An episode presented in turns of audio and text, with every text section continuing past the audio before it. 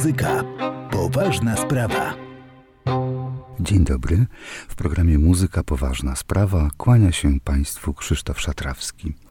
Dzisiaj pomówimy o formie, a może nie tyle o formie, co o elementach dzieła muzycznego, które pozwalają kształtować formę utworu. I będzie to forma wariacyjna, jako jedna z pierwszych, najbardziej podstawowych form.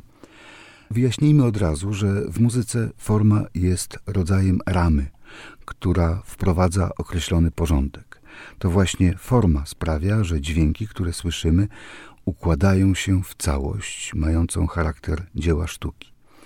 Czasami przez formę rozumie się sposób rozplanowania elementów dzieła w czasie. W takim przypadku forma oznacza zamysł konstrukcyjny utworu. Ale często składniki formy obejmują nie tylko elementy konstrukcyjne, ale także wyrazowe. Dla przykładu, jeśli myślimy o formie tematu z wariacjami, to w najprostszym rozumieniu skonstruowana jest ona z tematu i szeregu przekształceń. Ale ten prosty schemat podlega często modyfikacjom i wówczas nie wszystko jest tak oczywiste. Na przykład słynne bolero Maurice'a Ravela, będące muzyką baletową, w istocie jest wariacjami. Posłuchajmy końcowego fragmentu w wykonaniu orkiestry London Symphony pod dyrekcją Claudia Abbado.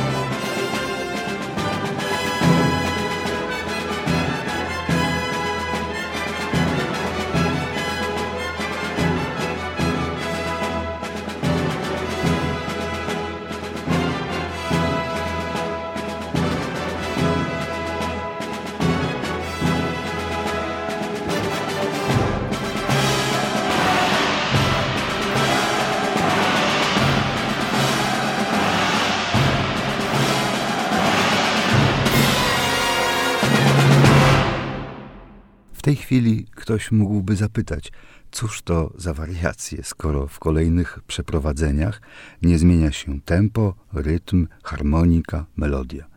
Zmienia się jednak orkiestracja, a co za tym idzie także dynamika. Dzięki temu, że melodia tematu powtarzana jest 17 razy bez zmian, nie było powodu do przedstawiania tematu osobno. Kiedyś na pewno wrócimy do tego dzieła. Dzisiaj jednak zaczniemy od Concerto Grosso, które, jak wiemy, opiera się na przeciwstawieniu grupy muzyków koncertujących orkiestrze. Wybrałem drugi z cyklu koncertów brandenburskich Johanna Sebastiana Bacha F-dur w katalogu Schmidera numer 1047. Posłuchajmy części trzeciej Allegro Assai w wykonaniu Wintona Marsalisa i zwróćmy uwagę na relacje, w jakich pozostają instrumenty.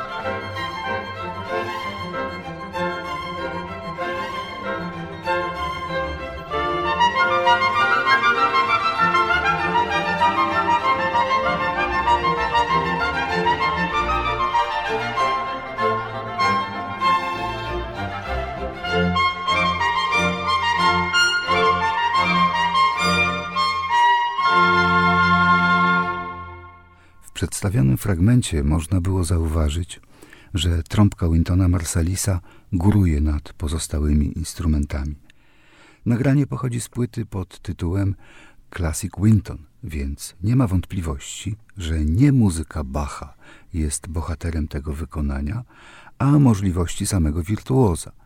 Choć przyznać trzeba, że nagranie to jest niewątpliwym popisem trębacza, prezentacją doskonałego dźwięku instrumentu, to jednak lekceważy równoprawność partii instrumentów koncertina, w którym obok trąbki jest też obój, flet i skrzypce, a zatem nie uwzględnia istoty formy concerto grosso, w której grupa koncertująca z założenia stanowi jedność. Tak jak w sporcie zespołowym nie ma tu miejsca dla gwiazd. Posłuchajmy przykładowego nagrania tej części w realizacji muzyków podporządkowujących się założeniom kompozytora. Będzie to nienaganne stylistycznie nagranie Academy of St. Martin in the Fields pod batutą Sir Neville'a Marinera. Zwróćmy też uwagę na przeprowadzenie tematu w partiach kolejnych instrumentów koncertina. Najpierw usłyszymy trąbkę, która wycofa się do roli akompaniamentu, kiedy partię wiodącą będzie grał obój. Później wspólnie wystąpią flet i skrzypce, przechodząc w dialog, po czym powróci trąbka. Tym razem na tle pełnego składu orkiestry, a później mamy szereg dialogów pomiędzy solistami. I tu należy zauważyć, że trąbka w sposób naturalny przebija się przez inne instrumenty, jest po prostu głośniejsza i tam, gdzie jest to uzasadnione, trębacz powinien popisać się swoim pięknym dźwiękiem, ale tylko tam, a następnie dać szansę innym. Posłuchajmy, z jaką klasą czynią to muzycy, dla których wierność formie jest prawem.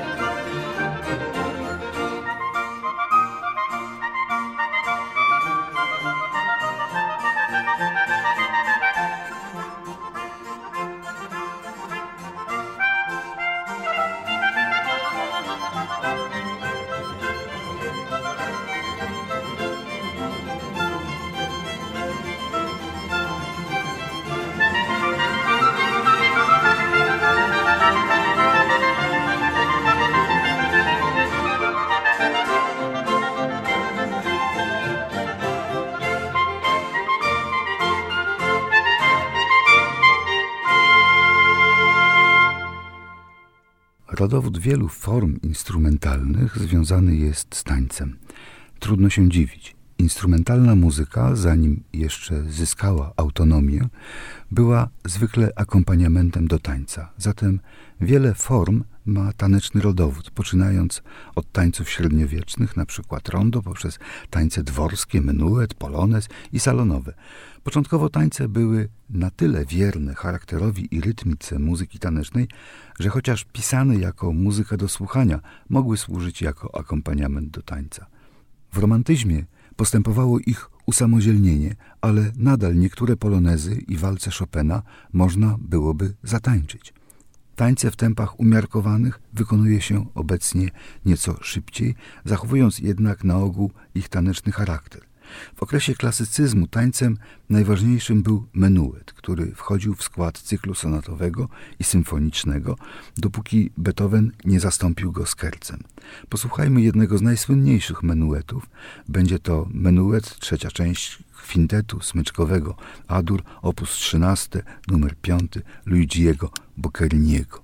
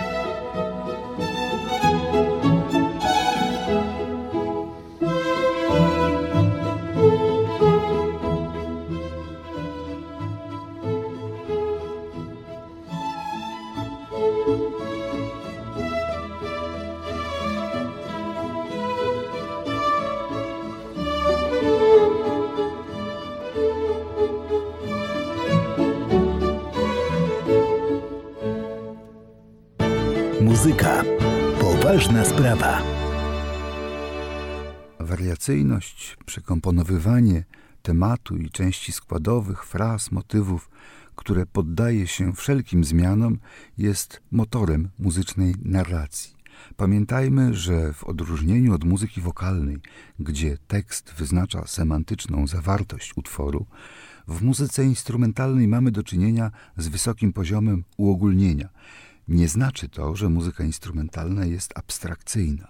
A raczej, że to jej autonomiczność narzuca niezbędny dystans wobec zbyt jasno wyrażonych treści. W muzyce romantycznej wracają stylizacje taneczne, co jest związane z głównym nurtem romantycznego zwrotu ku ludowości. Z drugiej strony pojawia się wiele form muzycznych związanych z improwizacją i wariacyjnością. Oczywiście nadal komponowane są wariacje, na przykład piękny cykl Chopina wariacji na temat duetu La darem la mano z opery Don Giovanni Mozarta. Na wariacjach niespełna 18-letniego Chopina proponuję skupić uwagę. Robert Schumann w recenzji napisał Czapki z głów, panowie, to geniusz. Forma tematu z wariacjami została przez Chopina poszerzona o wstęp, largo oraz finał alla polacca, czyli polonezowe zakończenie całości. Oryginalnie napisane na fortepian z Towarzyszeniem Orkiestry, w późniejszych latach Chopin wykonywał jako utwór solowy, grając zarówno partię solową, jak i akompaniament równocześnie. Oczywiście jest to wyzwanie wymagające wirtuozerii i doskonałego panowania nad muzyczną narracją. Posłuchajmy, jak wersję na fortepian solo wykonał Emil Gilels na żywo podczas koncertu 6 grudnia 1964 roku w Seattle Opera House. Płytę z tym historycznym koncertem wydała w 2016 roku wytwórnia Deutsche Grammophon.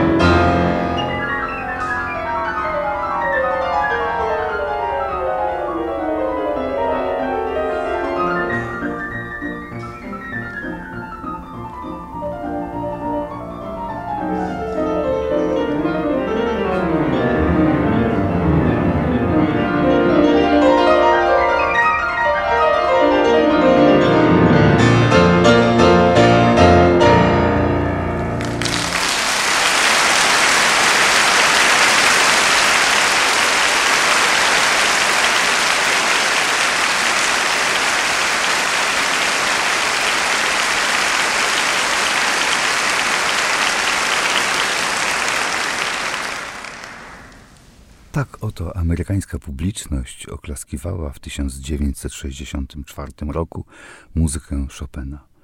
Obok wariacji w okresie romantyzmu komponowano liczne fantazje, capriccia, będące wyrazem podobnego założenia, jak w przypadku formy wariacyjnej. Z tym, że w odróżnieniu od jasnej konstrukcji cyklu wariacji, fantazja czy kaprys są bardziej swobodne, improwizacyjne, nie zakładają tak wyraźnej ramy konstrukcyjnej. Szczególnie w okresie romantyzmu, kiedy ogromną sławą cieszyli się soliści, a zwłaszcza skrzypkowie, formy te cieszyły się uznaniem. Posłuchajmy utworu skomponowanego przez skrzypka wirtuoza Henri Vieton. Ten belgijski kompozytor był jednym z najsłynniejszych wirtuozów XIX wieku. Podobnie jak młodszy od niego o 15 lat Wieniawski, koncertował także za oceanem i właśnie za oceanu przywiózł utwór zatytułowany Souvenir d'Amérique Variation burlesque sur Yankee Doodle, op. 17. Jak wynika z tytułu, są to żartobliwe wariacje na temat piosenki Yankee Doodle. Posłuchajmy tego utworu w nagraniu wydanym przez wytwórnię Richard Carr w roku 1992. Wykonawcami byli Philip Koch i pianista Luc Deveau.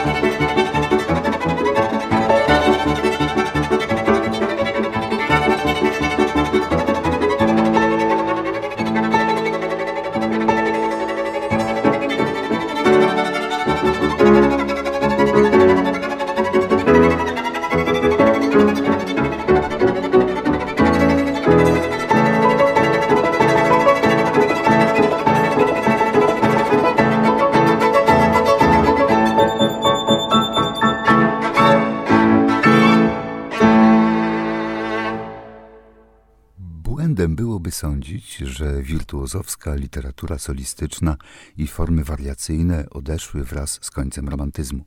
W muzyce późniejszej miały się one bardzo dobrze. W wieku XX pojawiły się nowe cykle wariacji, komponowane zarówno dla solistów, jak i dla orkiestry.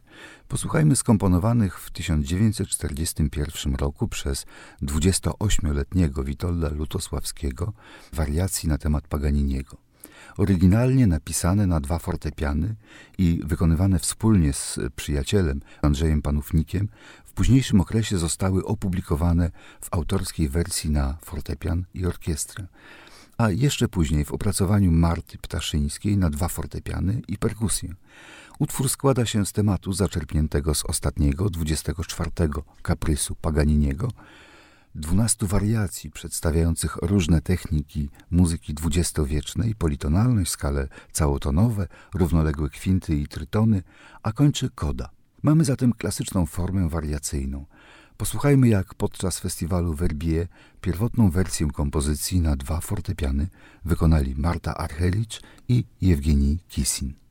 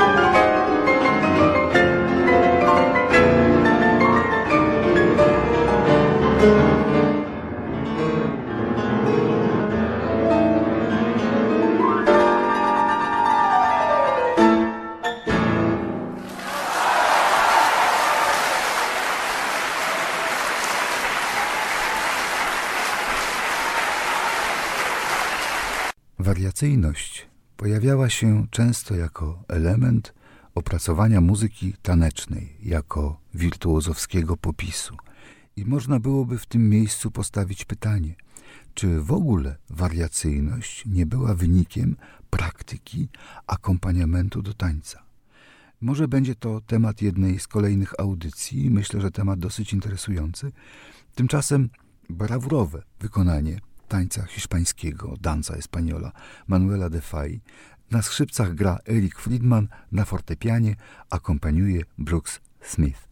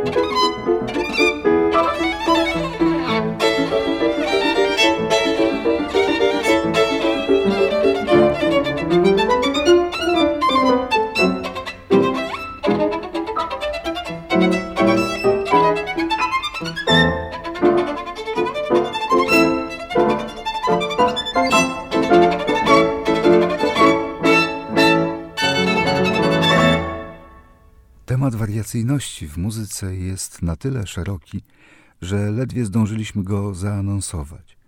Formy wariacyjne to ogromna część muzycznej tradycji, a w ostatnich latach można już chyba zauważyć nowe tendencje. Z jednej strony często rezygnuje się z typowej formy wariacyjnej, z drugiej coraz częściej pianiści improwizują i w ten sposób znajdują sposób na wykorzystanie swoich możliwości technicznych nie tylko zresztą pianiści. Zaczęliśmy jednak od koncertu i koncertem, również barokowym, dzisiejszą audycję zakończymy. Będzie to fragment z czterech pór roku Antonio Vivaldiego, nagranych przez gitarzystów jazzowych Kazuhito Yamashite i Leriego Coriela. Lato, część trzecia, burza.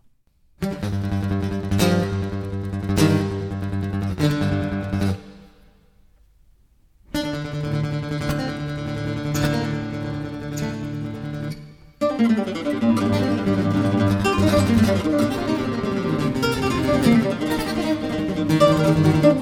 you.